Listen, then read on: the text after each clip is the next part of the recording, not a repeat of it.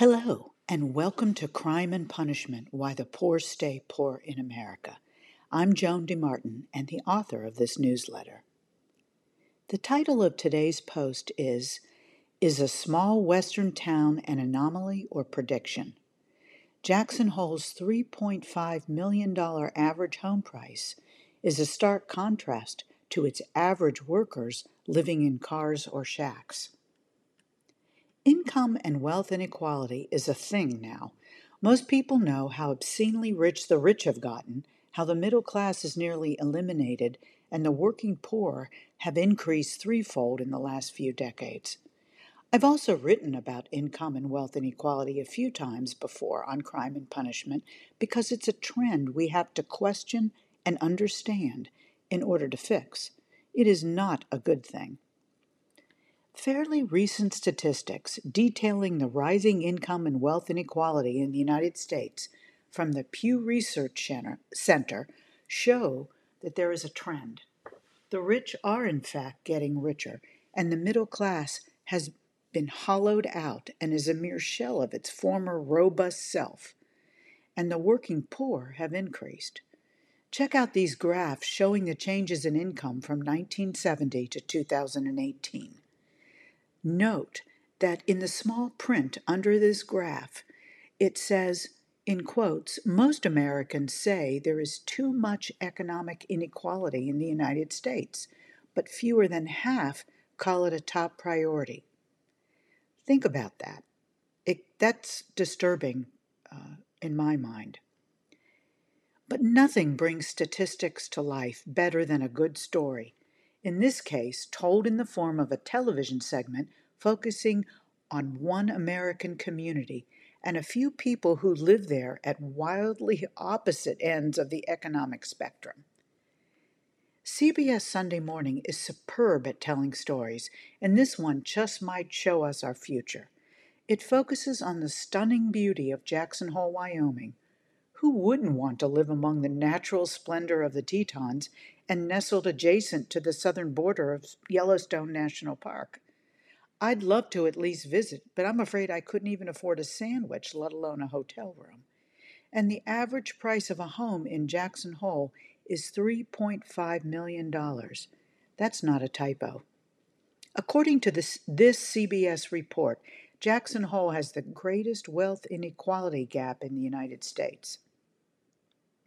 Enjoy this six minute segment from last week's CBS Sunday Morning Show.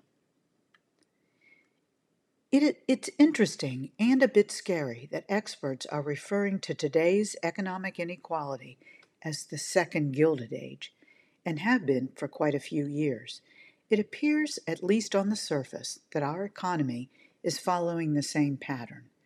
The first Gilded Age lasted from about 1870 to 1900 and saw the rise of insane wealth in a few, like the Vanderbilts, Carnegies, and Rockefellers, political unrest, strong anti-immigrant sentiment, and a rush of the work a crush of the working poor. It ended in part with a stock market crash and a progressive movement that righted a few of the wrongs through new laws. Then came the Roaring Twenties, another stock market crash, and the Great Depression.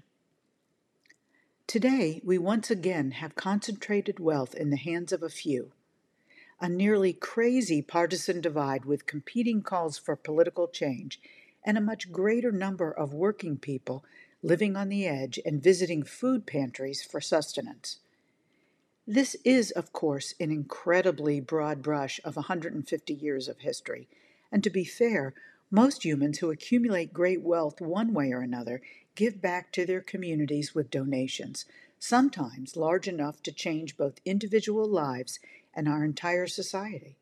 How about that Andrew Carnegie, often referred to as a robber baron, who donated millions to build and oversee our public library system? But is philanthropy enough? During our economy's cyclical ups and downs, millions of our fellow residents suffer and millions die.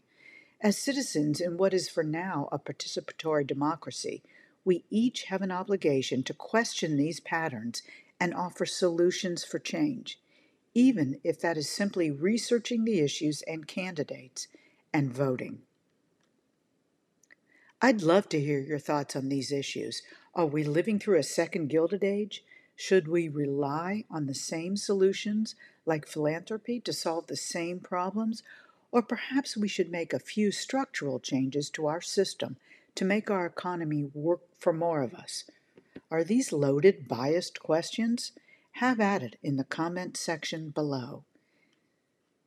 And before you go, I ask you to join me on our journey to understand the why behind the facts, so together we can help find solutions to our most pressing economic, racial, and environmental issues and push to right the wrongs of our system. Each of us can thrive in this country if we don't allow ourselves to be beaten down by the very system we're trying to make good in. One of the best ways to do this is to become an active member of your community and a participating citizen in our larger community. And speaking of communities, you can also become a participating member of the crime and punishment community by signing up right now for a free or paid subscription. Thanks in advance for your support. It allows me to keep writing. And as a reminder, Crime and Punishment Why the Poor Stay Poor in America is a reader supported publication. To receive new posts and support my work, consider becoming a free or paid subscriber. As always, thanks so much for listening and reading, and I'll see you next time.